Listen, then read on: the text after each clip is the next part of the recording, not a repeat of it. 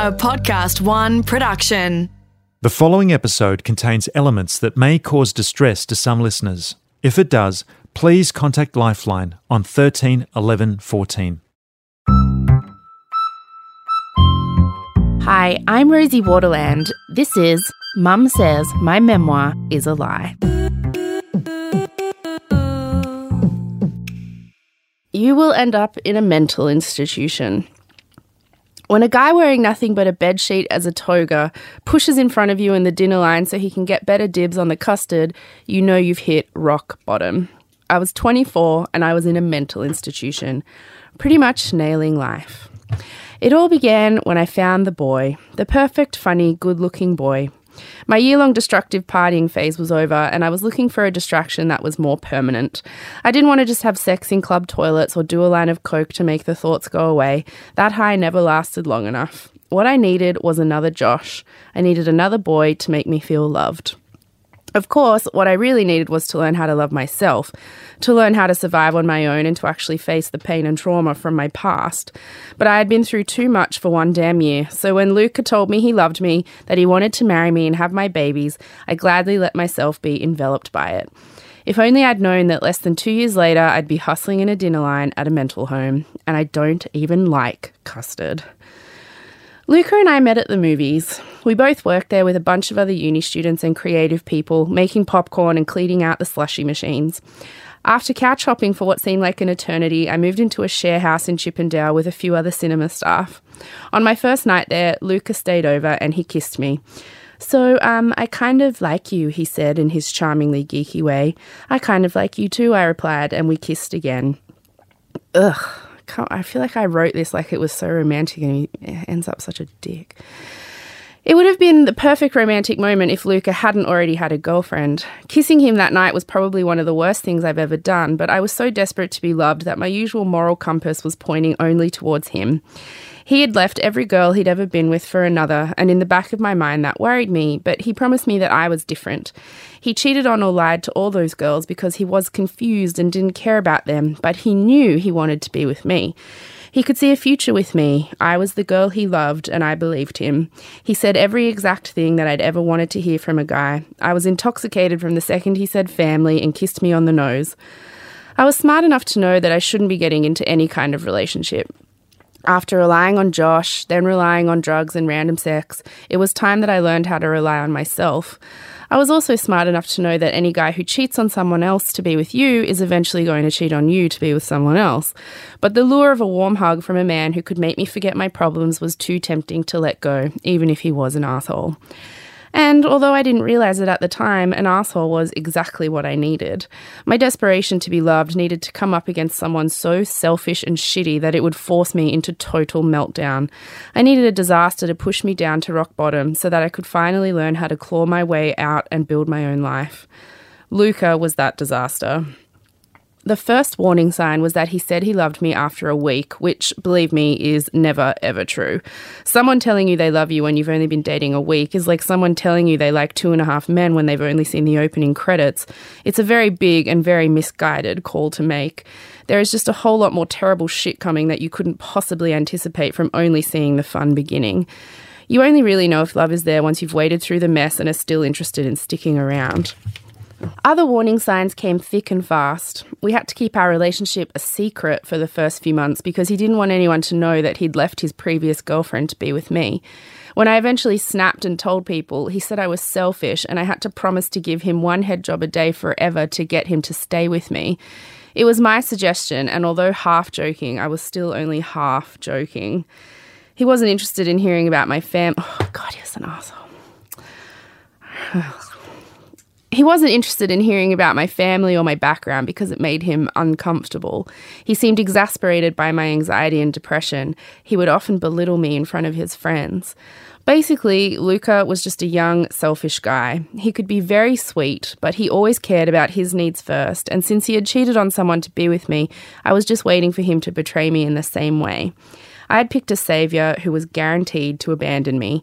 Subconsciously, I must have known things needed to explode, and he was the perfect dynamite. After the first few months, when I could tell that his interest in me was waning, I panicked. I couldn't handle losing yet another promise of a family. And just like when I felt my mum pull away, and when I felt Josh pull away, and when I felt my aunt and uncle pull away, my body went into battle mode.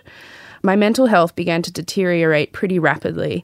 I was cutting myself. My eating disorder was out of control and I was gaining a lot of weight. If Luca didn't text me back after 10 minutes, I became convinced he was with another girl. I was having constant panic attacks and I expected him to drop everything to help me fix the problem. I took to spending hours sitting in my wardrobe because even the open space of my bedroom made me nervous. I attempted suicide two more times, all because Luca wouldn't answer the phone or would leave my house after an argument.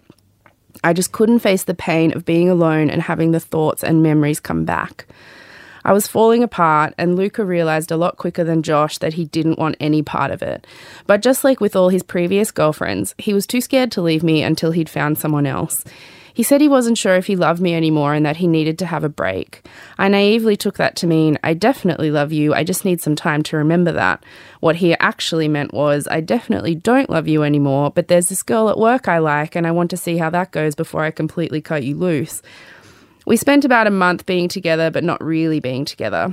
I would sleep with him whenever he wanted, partly because I craved closeness and partly because I thought it would make him love me. Side note having sex with a guy who doesn't love you will not make him love you.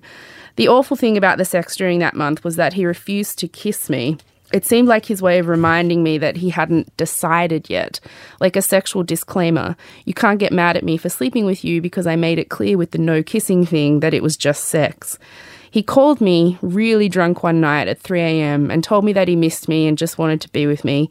He came to my house, said he was an idiot for ever letting me go, and then passed out on my bed. I spent the night physically holding his arms around me, nuzzling my head into his drunken, snoring face. Something in me knew that in the morning he would take it back, and I just wanted to be held before it was over, even if I had to hold his arms there myself. In the morning, he took it back.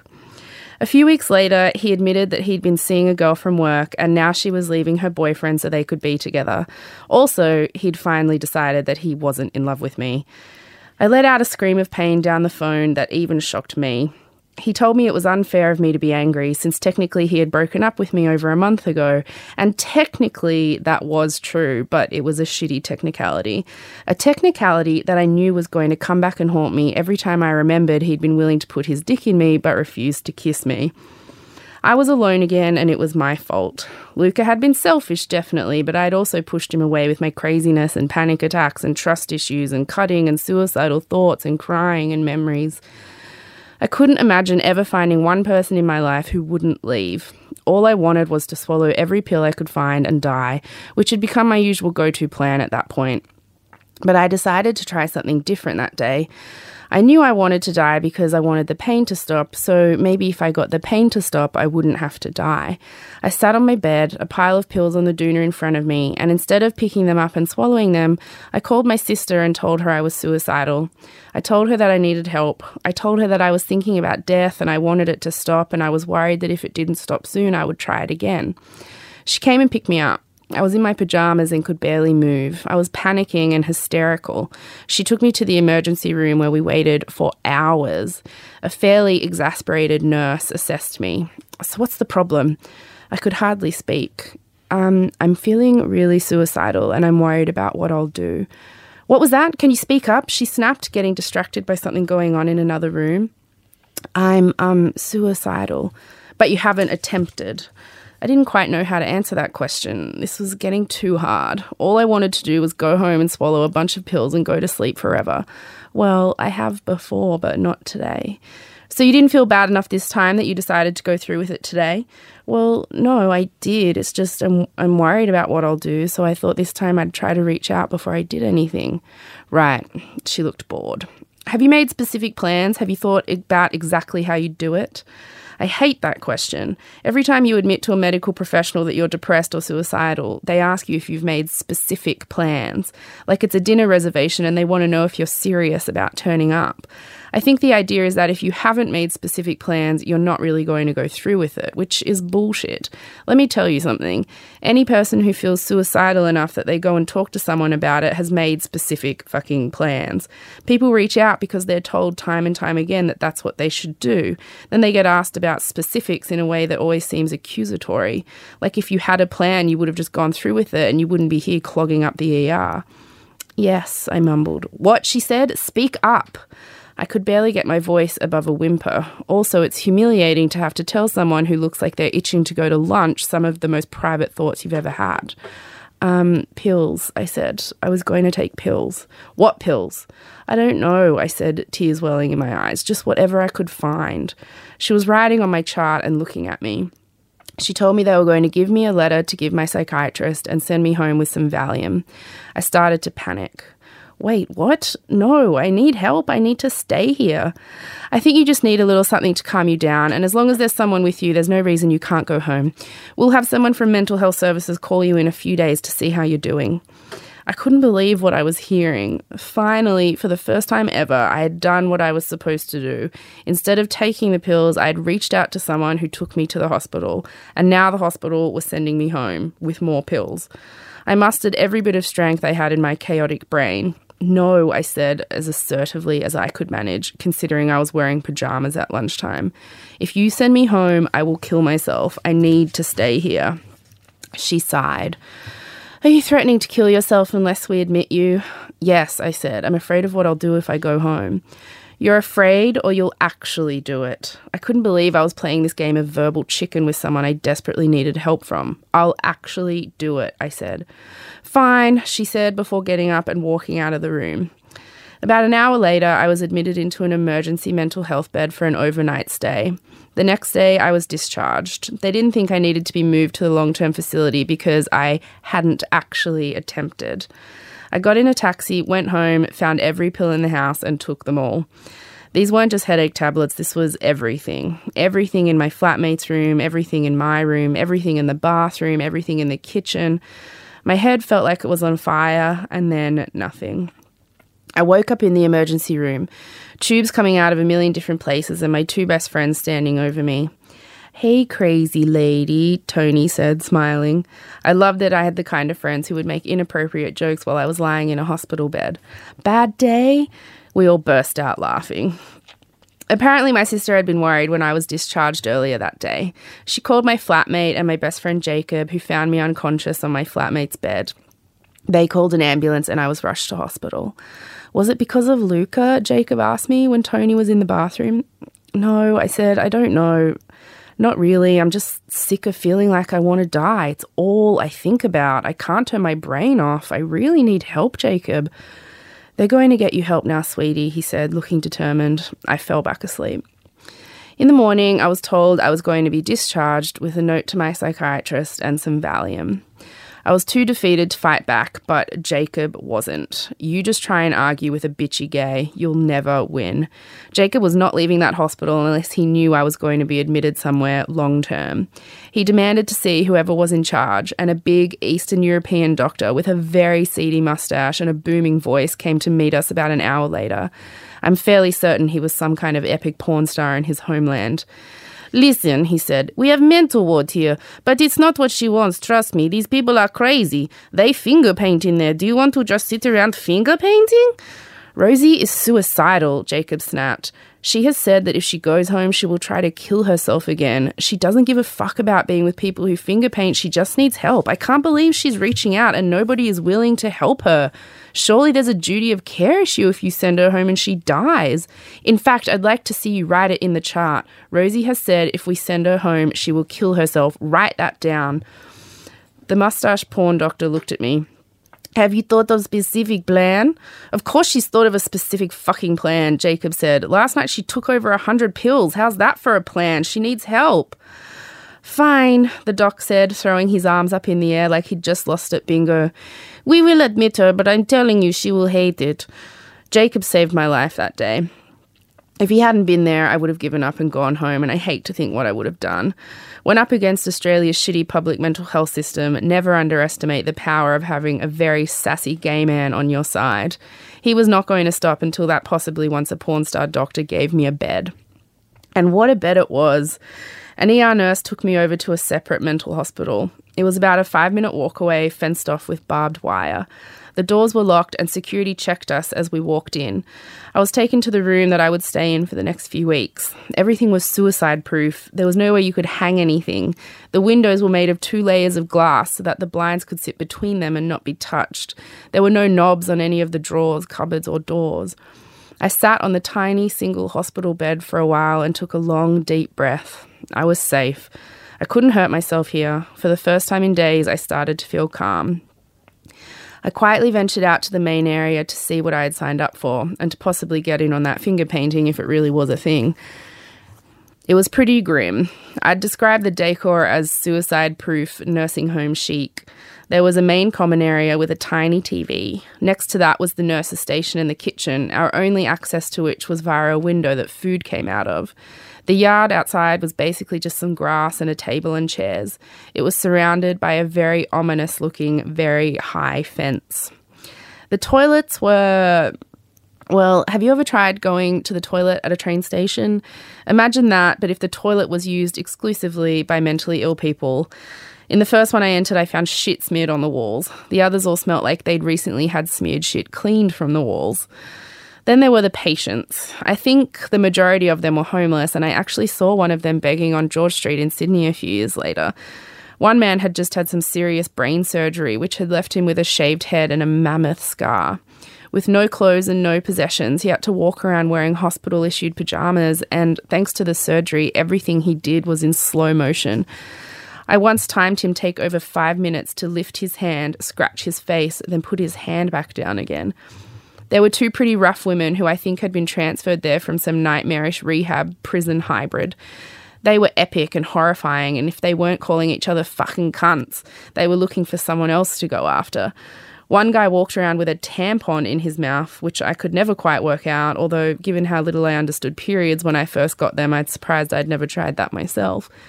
Then, of course, there was PK, the man who insisted on walking around wearing nothing but his bedsheet as a toga. I mostly kept to myself, except at meal times, which were terrifying. The dinner line was competitive, usually with the rough cunt ladies leading the charge.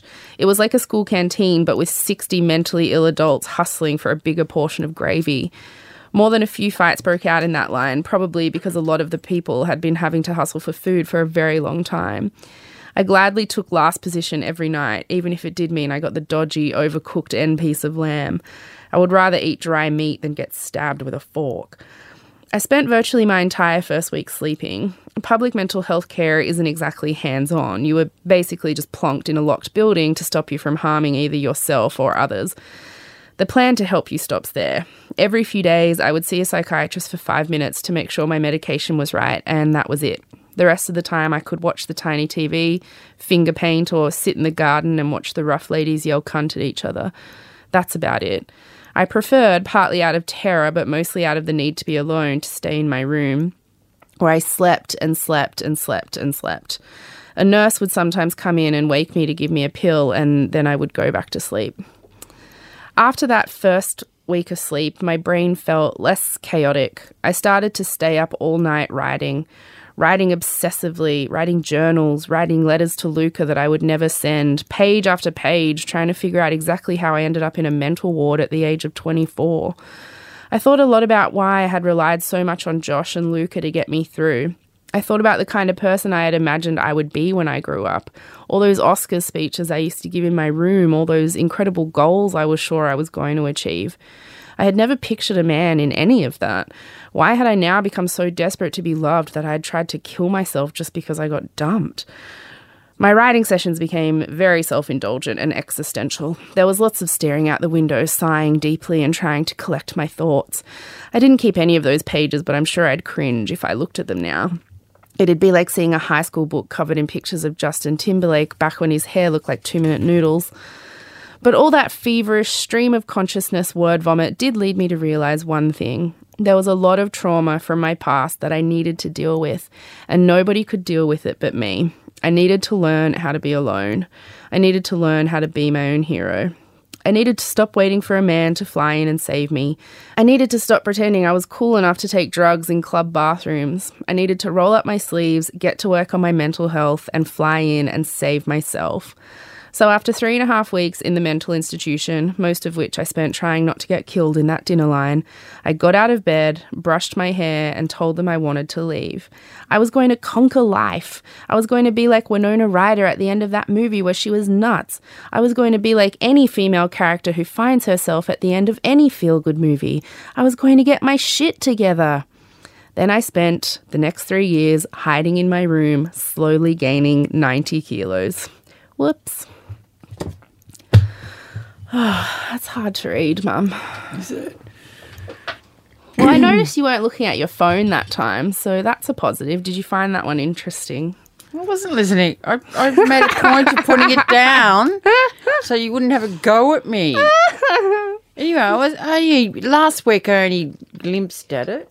Um, man, the mental health system's. I didn't think you were that long in, in there for three and a half weeks. I didn't mm. think it was that long. Yeah, it was three and a half weeks. Yes, it, you know, it's really difficult for people who are depressed. It's just not the right place for depressed people. Mm. It's just not. I mean, I didn't know. Never had been. It was not so to me that like Wasn't. because suicide, constant suicidal thoughts, and suicidal ideation is a symptom that I've had as part of my PTSD. So, and it was really bad for a while in my like mid twenties, back around when I was with Luca. Yeah. And they always say, like, there are all those organizations that say, you know, um, tell people if you're not okay and ask someone if they're okay. And if you feel like someone's not okay, then talk to them because if they're not okay, then we can do something. But it's like when somebody says that they're not okay, then nobody knows what the fuck to do. There's no, there's nothing you can do for them. And I had been feeling that bad for a while and I'd dealt with these suicide constant suicidal thoughts for a while and this was the first time I'd actually said actually wait I'm not going to let my you know emotions take over I'm actually going to go to the hospital and tell them what I'm thinking because then they'll help me and they just want to send you home Yeah, it's very. It's that's that's probably the most difficult uh, um, mental illness to deal with is depression. Because like there's exogenous depression and there's endogenous depression. Endogenous is where there's no clear reason for it. Exogenous is like you're breaking up with your boyfriend. Um, mm. You know, you've lost all your money on the stock market, that kind of thing. Mm, mm, so they quite often think that you're depressed because of certain things that have stresses that have happened in your life. You know what I mean? So they don't take you as seriously. I mean, I tried explaining to them, like, this is a problem that I have. My psychiatrist has explained it to me this way like, a brain injury, like post traumatic stress disorder, is a brain injury. And my brain has developed in certain ways where it, it would just malfunction like this. And, um, and I would try and explain to them, like, it's like they just think, I don't know, I just never felt like they took me seriously ever. Like I just didn't. And when I finally told them, and then they sent me home, and I remember Jacob was just like, he couldn't believe they were sending me home. He couldn't believe it because he's never really dealt with like serious mental illness, I think, except really with me.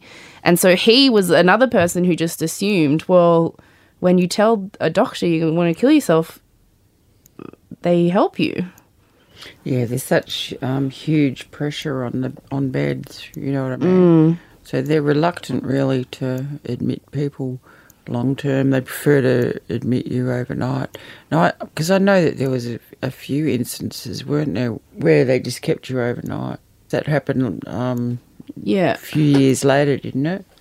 No, that was all the same time. It was all in the few weeks leading up to this. Yeah, it got really bad. yeah. It's like my brain was just had just gone 'Cause I- haywire. Because I know I was I was talking to a nurse who was looking after you, and I was just letting him know about your history. You know, Because I got admitted to a because ward. they want they wanted to discharge you. I got said, admitted to a ward that you had whatever." worked at, so you knew the staff. Oh, the one at Yeah. They were so frustrated Well, that- having me there. They that- were so pissed off. that particular unit, PEC unit, Mm. psychiatric intensive care unit, is is basically strictly like overnight Mm. before you they assess you. Then they send you up to a ward if necessary. But they pro- they you know they try and avoid admitting people. They Mm. seriously, they do. It's really for depressed people. If you don't have private health insurance, You're fucked. you are you are fucked. Because I didn't have private Like health insurance. seriously. I was a student. I didn't have anything. Yeah. They really let down people with depression. They seriously do. I mean, it's really, really bad. Mm. They could de- they could deal with mania and all that kind of stuff, and and like chronic schizophrenics, depression. No, they can't. They just can't deal with it. It's really weird to me reading that. Like I'm at, it's good that it happened. It needed to happen, I think. Then back then, because what I'm 31 now, so 24. It's like seven years, seven years ago.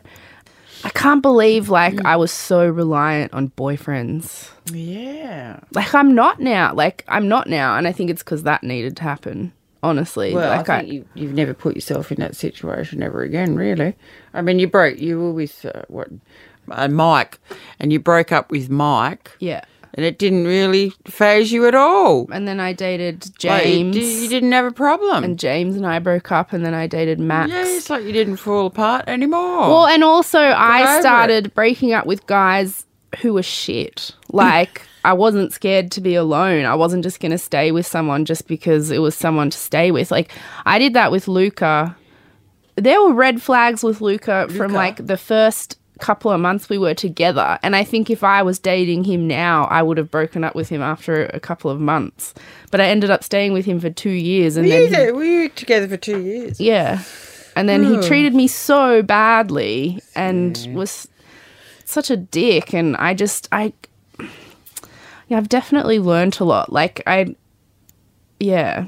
I can't say going to hospital was helpful in that they did anything because they didn't. I literally just was in my room by myself all day. Well, like that, that I suppose that that really gave you the opportunity to really think about your life and and every single little aspect of it and what you could change to move on. Well, yeah, and I think also I needed to stop. I was using boyfriends like band aids, I think. You know what I mean? I had a lot of, you know, really intense trauma to deal with that I wasn't. I was like, why would you like. Why would I deal with all this difficult trauma when I can just go hang out with my boyfriend? He makes me feel better. That's so unhealthy. You know what I mean? So many people do it though, don't they? Well, I ended up having a complete meltdown, so it doesn't work forever. Dear Yeah, mental the mental ward was um weird. Sad. it was sad. But you were you were mainly in PEC, apart from Concord, weren't you? I wasn't I feel like you think I was in all the time. I was I went for one night. Yeah, because then you then you went to Concord, and that's yeah. where I had to um, talk on your behalf because they were going to discharge you. Oh, I didn't know you did I that. gave him your history, and that I was the very. Eastern European guy? I gave him your history, and and yeah, I think so. And the fact I was really worried about you. I didn't know you did that.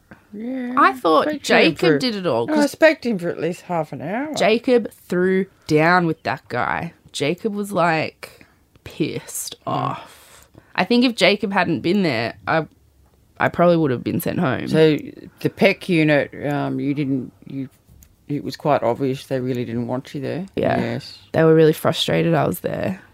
They there's a there's a nurse that goes into the ER which is connected to it, and sh- it's their job just to assess patient in the emergency Well, she area, and then they bring you in if they if they really want to let you stay overnight. she is the one that whoever had that job was it's so bad. Like like I was so I'd be really interested to know who it was. I was so um I could barely talk. Like I could barely move. I was just that I'd, I'd know them.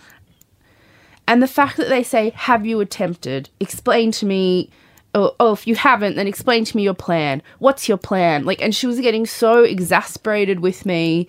And I was like, No, I haven't attempted today. Like, I have in the past, but I'm here telling you because I thought that's what I was meant to do. And it's like, it's this weird catch 22. It's like, unless you've attempted suicide, they don't think it's serious enough. But then if you go in before you've attempted, like it's it's like you can't that you can't Yeah, win. know. I mean, you got to you, you have to have a plan, like a plan, definite plan, and you've got the tablets at home, or you've got the gun at home, or you've got the sharp knife at home, Yeah, but like, and you can't. Or you've got the hair dryer over She- the bath at home. you know. Uh, over the years, I've known a lot of patients who have gone home and killed themselves. Mm, that they've doesn't. that doesn't. They've committed me. suicide after they've been in there and they've been sent home. Well, they sent me home, and I went home and took you every could have pill in the house. I mean, you think about the people who've committed suicide. How do you know that they haven't been in, put themselves into, you know, tried to get themselves admitted to hospital in the previous week? This is very and interesting. They were rejected. It's very interesting talking to you because you're a mental health nurse or you were a mental Mm-hmm. health nurse. Do you like this isn't the conversation I expected to be having. But I'm interested like Well, it As opens someone up the who- problems with mental health. well as someone who worked in psychiatric wards, Hmm.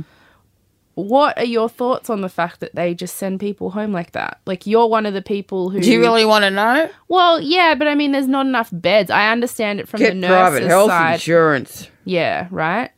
no, no, I know, but that's not possible, you see. So the, the people who aren't able to afford that, they're stuffed.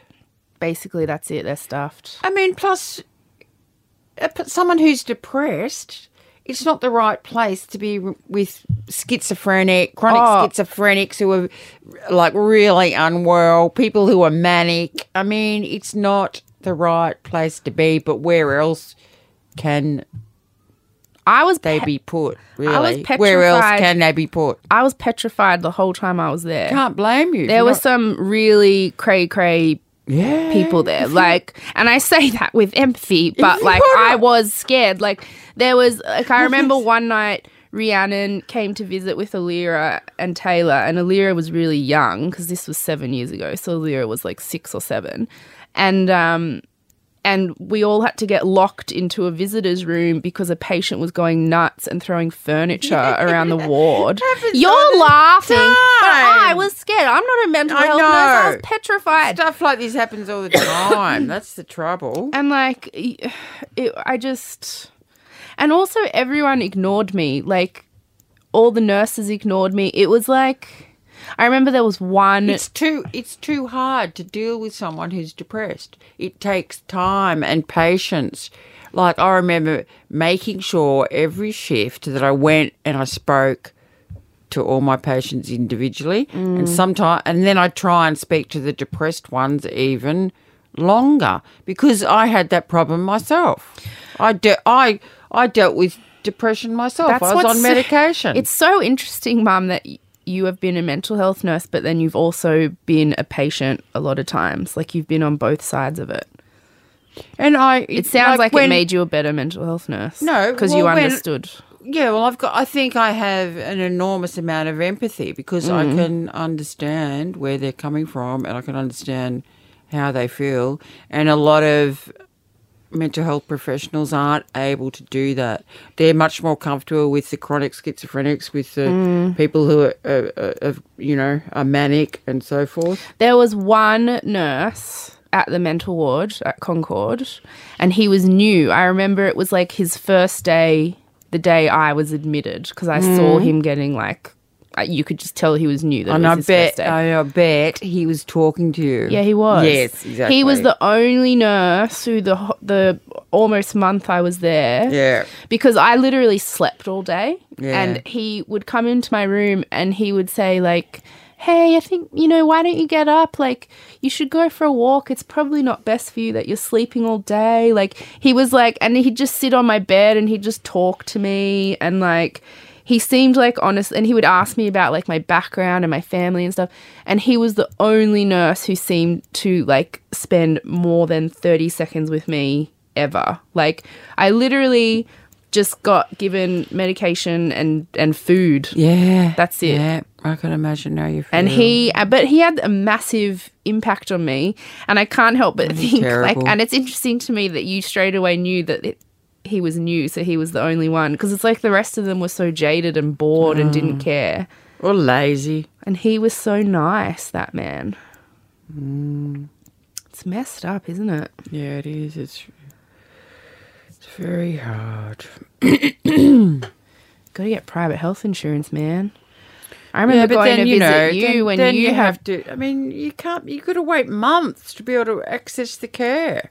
I mean, I had private health insurance, and when I needed to um, go into hospital, Mm. you know, the the private one I went went into Mm. at Wentworthville, um, I had to wait three months yeah, but that place, for my cover to include psychiatric care. but that place was swish. that was That was nice Movie as- stars go there and everything. It yeah, I've read um, it's really. I've read about famous people, and I'm like, oh, mum stayed there as well.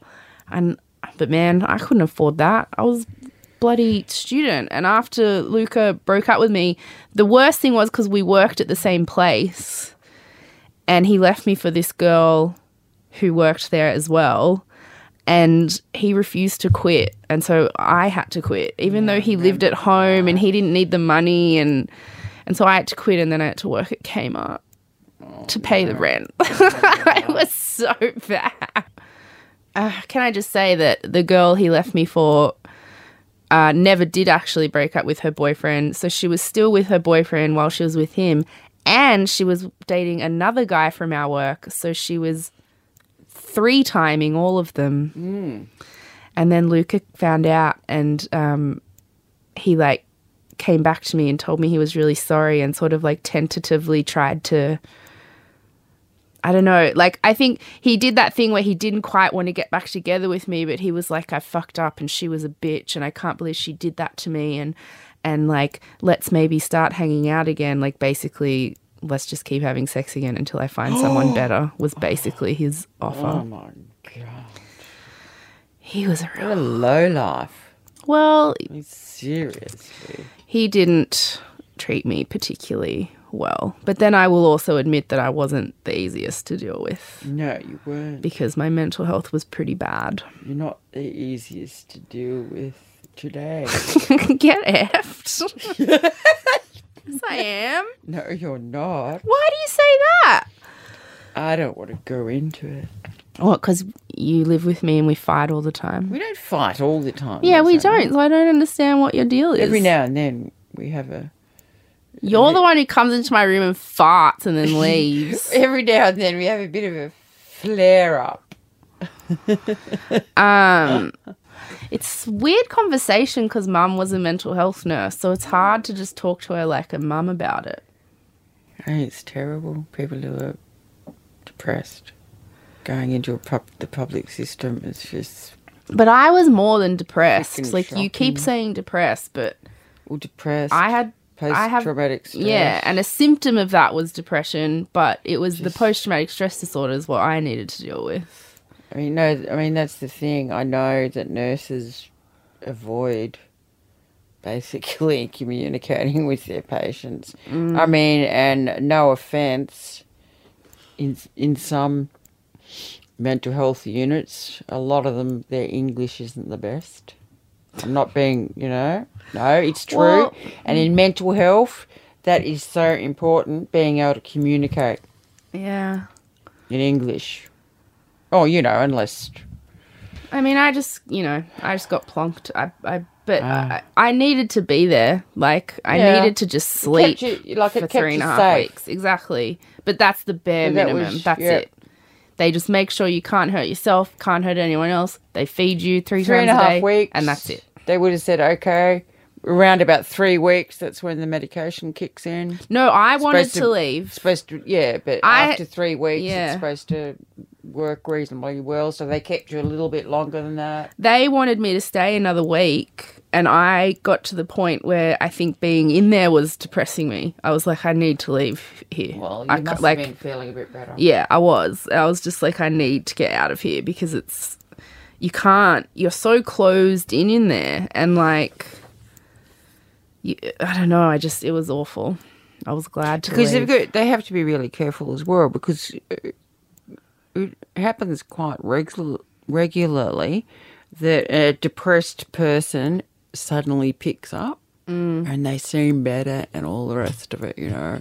Then they go home, they top themselves well, I was surprised at because how, they have the energy and the motivation. Whereas before they were so depressed, they didn't even have the energy or the motivation to do anything.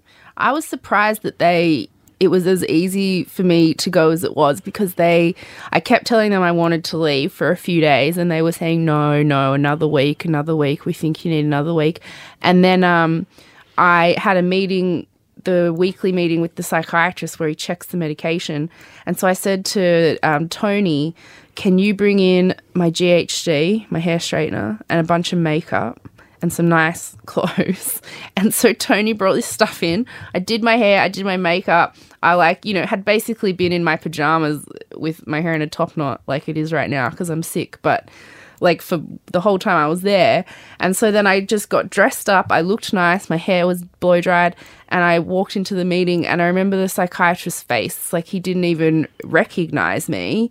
And that's all it took. He was like, Yeah, okay, you can go. I literally just did my hair and put on makeup, and they were like, Well, you can see, leave. anyone could have done that, couldn't they? Yeah. Someone who had organised everything and everything was at home and their plan was about to, you know, And I remember- to fruition. Tony picked me up. And they, Tony picked me up when I oh. was discharged, and he'd made me a crazy lady playlist for the car. oh, true. Yeah. Gorgeous. And so we played this music, and the first thing I wanted to do was go to oh. KFC because I'd been eating fucking gross roast beef and beans for three weeks, mm. and so we we listened to the Crazy Lady playlist, and we went to KFC. yeah, they were they were the most wonderful friends. Tony, Both of them, like yeah, Jacob, he he's he'd go as much as he could as well. yeah, he did, yeah, Didn't Tony go and see you every day? Yeah, every day. Like seriously, yeah. Tony was there every day. what treasure? And he would hide in my room so that he could stay outside of visitors' hours. Really? Yeah, I remember one night um, visiting hours finished at like 6 p.m. because that's when you went to have dinner. And we had to sneak him out of my room at like 10.30 because he'd stayed for like four and a half extra hours. And Auntie Robin came too from Perth. And she had to, they were actually really helpful, Auntie Robin and Uncle Peter, dad's brother, and his wife she came and I remember like I had to call because I had to defer uni because I was missing uni and um, I couldn't even talk to them on the phone. Like I couldn't even talk on the phone. I was so like So did they turn up unexpected? Did she turn up unexpectedly? No, she was in Or Sydney. You knew she was coming. no, she uh, was in Sydney visiting her sister, Oh, okay, and then yeah. when Rhiannon contacted her and told her that I'd been Yeah, hospitalized, she came to the hospital. That's good. She came a few times, Yeah. a few times, and when she saw like how much of a mess I was, I couldn't even talk on the phone. She like called uni for me, and she like got all my classes. Like she deferred uni for the semester, and um, and then her and Uncle Peter like gave me. They basically financially supported me because I didn't work for almost a month, Yeah. and so they paid my rent. And then when I got out, and I was, you know, until I got that job at Kmart, which I freaking love Kmart. I love it so much. Best homewares in the world. Please sponsor us and give me all your furniture because I want it. out of but I will say, but I will say that working there is fucking awful, especially at Christmas when you have to wear elf ears and a t-shirt that says happy- Santa's little helper. I've seen happy people there. But I had to pay rent, and I didn't want Uncle Peter and Auntie Robin to have to keep paying for stuff, so I just took the first job I could find, and that was it. But it was pretty fucking grim. Like thinking I'm 24, I just got out of a mental ward, and I'm Santa's little helper at Kmart. like, what is my life? Seriously, what is my life? I remember that. Yeah. Picking you up from Burwood. Got to pay the rent, man. Got to pay the rent. Fuck, that was grim. That was so grim. You're a little soldier, weren't you going off? Hey, man. In uniform. Got to pay rent. I hope Kmart does sponsor us. What a dream. It's amazing now. It wasn't good when I worked there. Like, their homeware's now a neck level. Neck level. What does that mean? Next level, mum. Pardon? Next level. I thought you said neck level. Yeah, I did because that's the lingo. That's what Neck. how the kids Neck. say it. Neck. That's how the kids say it. Oh. Okay, thanks, mum.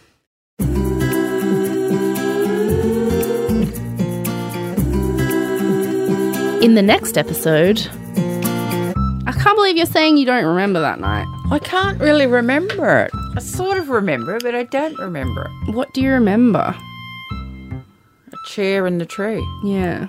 But I don't know how to tie a noose. Well, I don't know. You, I said a makeshift I'd have noose. to go- you I would like have had to have Googled it. I You know, remember was- I would have been too drunk to follow the directions anyway.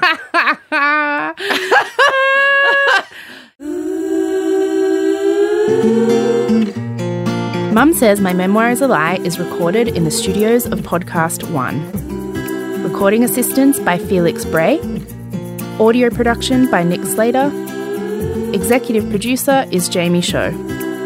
For more episodes, head to podcastone.com.au or download the Podcast One app.